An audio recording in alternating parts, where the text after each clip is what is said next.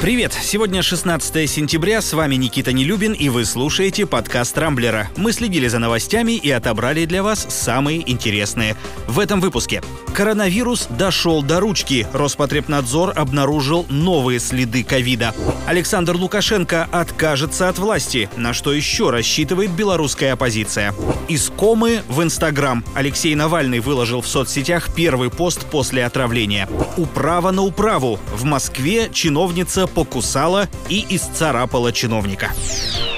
Все более тревожные вести продолжают поступать с полей коронавирусной борьбы. Число инфицированных в России с каждым днем все растет, а летальных исходов за сутки стало втрое больше. И это только по официальным данным оперативного штаба. Солидную порцию масла в огонь накануне подлила и руководитель Роспотребнадзора Анна Попова. Во время заседания Президиума Российской Академии Наук главный санитарный врач страны заявила, что эксперты нашли следы ковида на различных поверхностях, в том числе в общественном транспорте и в метро. Сообщалось даже, что в некоторых регионах корону обнаружили в еде и воде, но позднее Роспотребнадзор эти слухи опроверг. Правда, легче и спокойнее на душе от этого не стало. Россияне в большинстве своем продолжают игнорировать меры безопасности. Видимо, многих успокаивают разговоры о вакцине. Ее пострегистрационные испытания в самом разгаре, а массово прививать население начнут ориентировочно в ноябре-декабре.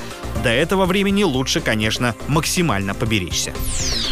Цивилизованный мир продолжает отворачиваться от Александра Лукашенко. Нелегитимным его уже официально признали Евросоюз, США, Канада, Ирландия, а также Украина и страны Прибалтики. Европейские власти заявили, что лучшим способом выхода из кризиса может стать проведение новых президентских выборов под эгидой ОБСЕ. В этом случае Европа готова поддержать любую заслуживающую доверия инициативу. В Координационном совете оппозиции, кстати, настроены весьма оптимистично. Например, экс-кандидат в президенты президента Беларуси Светлана Тихановская уверена, что Лукашенко не имеет политического будущего и все-таки откажется от власти. Это лишь вопрос времени. А член Президиума Совета Павел Латушко убежден, что в случае смены власти Беларусь может получить от Евросоюза 4 миллиарда долларов в качестве финансовой помощи. Впрочем, пользователи Рамблера, кажется, не разделяют оптимизма белорусских оппозиционеров. Судя по опросу, подавляющее большинство наших читателей уверено, что Лукашенко никому не отдаст даст власть.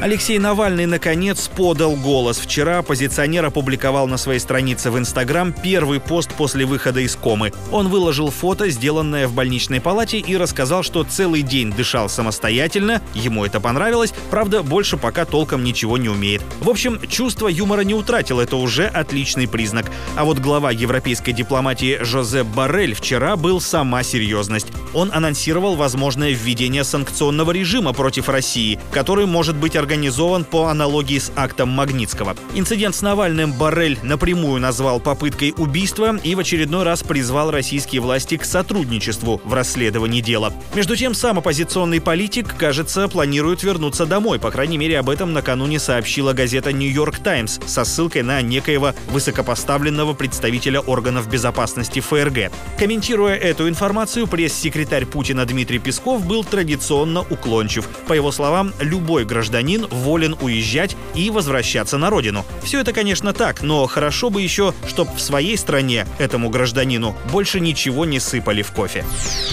Весьма необычный конфликт произошел в Москве. Пару дней назад за помощью к врачам обратился зам главы управы Лосино-Островского района столицы. У 30-летнего мужчины зафиксировали царапины и укусы. Как рассказал сам пострадавший, увечья ему нанесла сотрудница управы другого района, Северная Медведково. Конечно, можно было бы предположить, что у чиновников, например, возникли серьезные разногласия по вопросам городского благоустройства. Но на деле все оказалось куда прозаичнее. Участниками конфликта, как выяснилось, стали муж и жена, которых сама судьба развела по разным районам. Ну а теперь к этому процессу подключились и юристы. Кстати, писать на супругу заявление о побоях чиновник отказался.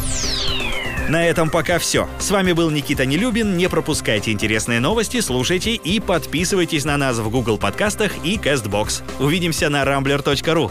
Счастливо!